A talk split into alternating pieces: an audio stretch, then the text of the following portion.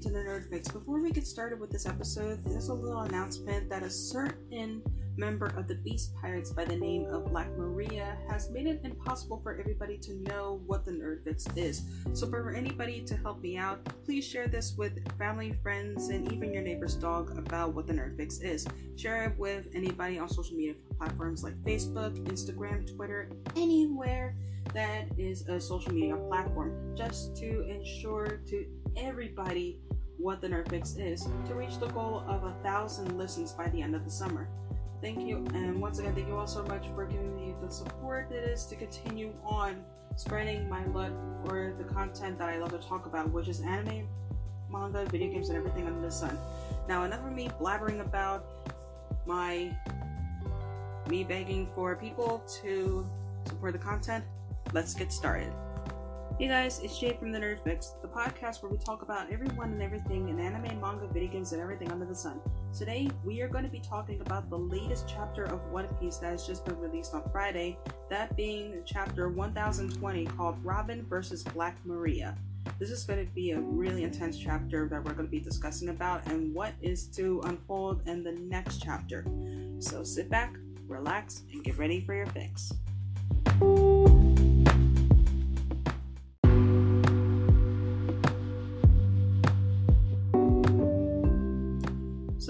Beginning of the chapter, we start with a cover page request with Denjiro dreaming of eating a giant shrimp tempura as he chews on his own pompadour, which I find to be really hilarious, but at the same time, also something to add a bit of a comic relief before getting into the chapter.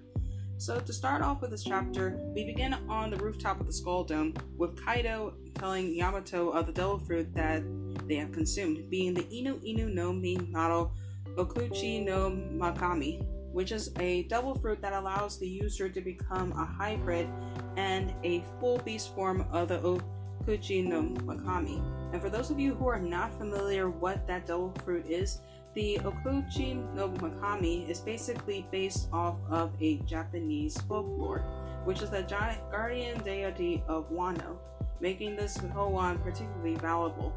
And what many people do not know about this is this basically is based off of a wolf species that is being the Jabra's regular wolf form. And this is based off of a now extinct Japanese wolf that was sacred throughout Japan and places of the, Yam- of the Yamato uh, province, which is basically an alliance to Yamato themselves. And for centuries, this was a guardian that was understood by any human language, protected humans from misfortune, fire, and theft. And throughout this time, it also protected protected their crops from despoilment by animals such as deer and boars. And also in another popular folkloric figure, it was worshipped fell into decline with a rapid population of Japanese wolves followed in the Edo period. And during the Meiji era, this the wolf hunting called the species until it went extinct in the early 1900s. And to this day, the Makami is a relatively obscure de- deity and remains enshrined at local locations. In a nearly 2,000 year old Mitsumi shrine is at the is at the park at the Chi at the Chichibu National Park. Now, this is a very interesting one because we don't know, still don't know much about this to this day, but bits and pieces have been shown of what Yamato is capable of with the devil fruit. But, anyways, Kaido has mentioned that this mythical Zoan is very valuable, and it was a mistake to let them eat it because this devil fruit is Wano's guardian deity, and it means that they have to protect protect Wano from him. And Yamato refuses but Kaido tells them that that Kurozumi Orochi had a talent for exploitation, and his actions turned Wano into a great giant weapons factory, and all they had to do was to take control of it and keep it running. But Yamato says they plan to on keeping keep helping protect the country from him and open it, unleashing a blast from their mouth called Namuji Hyoga. And but Kaido counters it with Boro Breath saying that he will never let that happen. We then pan to the third floor where we see the battle unfold.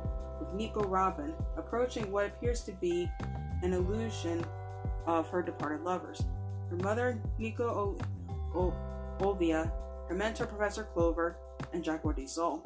The three tell her, tell her to approach them, and she starts to approach them with her arms wide open. But Brook sees this and tells her over and over not to go near them, that this is an illusion. But she stops, and sure enough, she stops and admits the enemies were trying to fool her. And she uses Tres Mano, Free, Frisia, and strikes the fakes and exploits them as Black Maria subordinates. And with that, they turn out to be a smile eaters also Nure Ona, Tenjo Kodari, and female number Kunyun.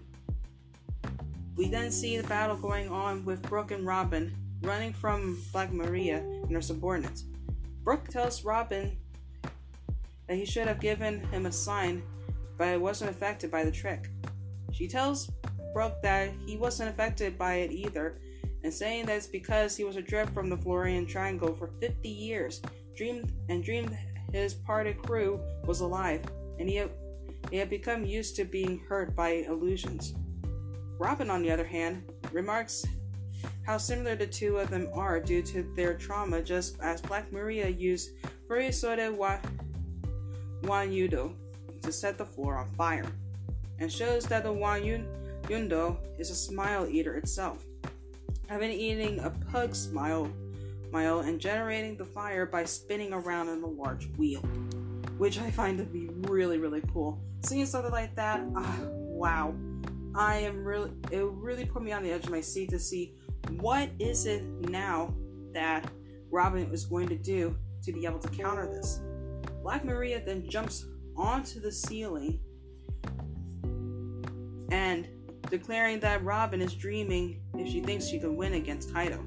But she uses a spider net to protect herself and Brook from the fire, Robin tells her that if she continues, she will set the entire castle on fire.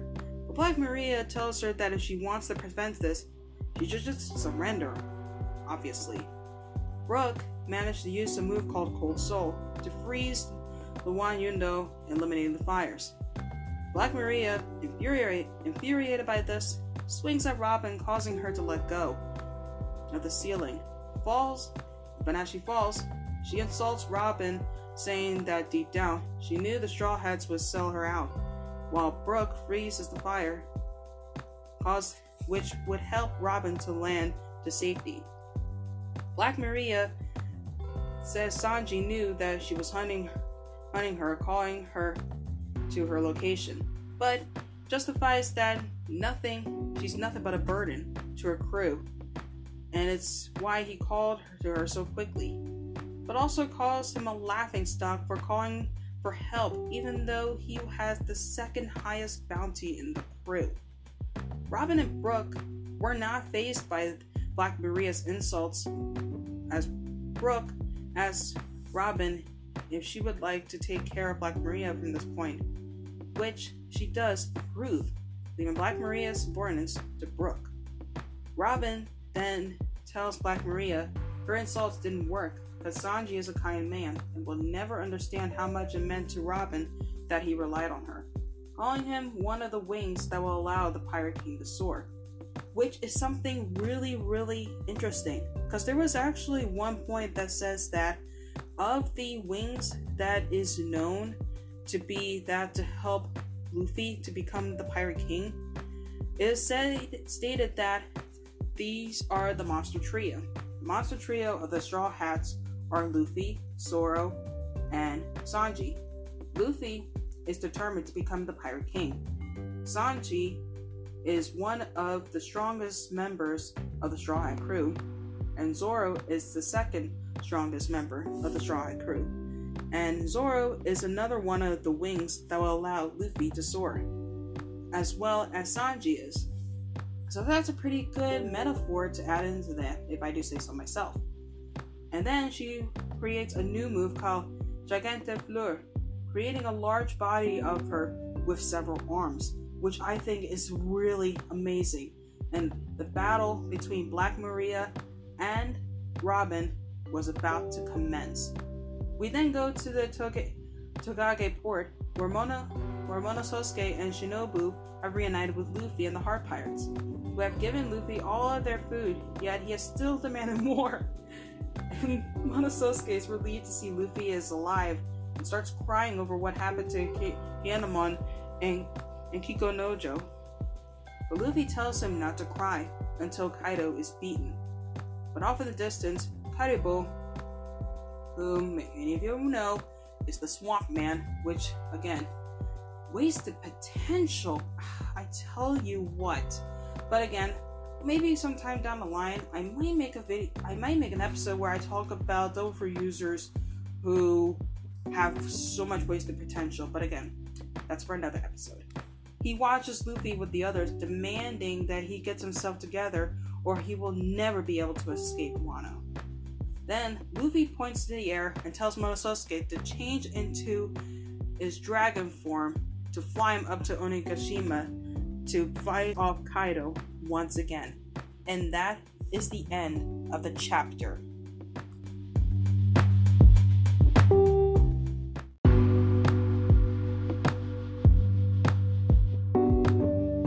And that pretty much does it for the review of chapter 1020. What did you think of the chapter? Did you like the chapter? Did you not like the chapter? I pretty much thought that it was pretty suspenseful, and it's pretty much like the uh, Alabasta. Ch- arc once again. Basically, Luffy's getting back out there again, this time to face Kaido.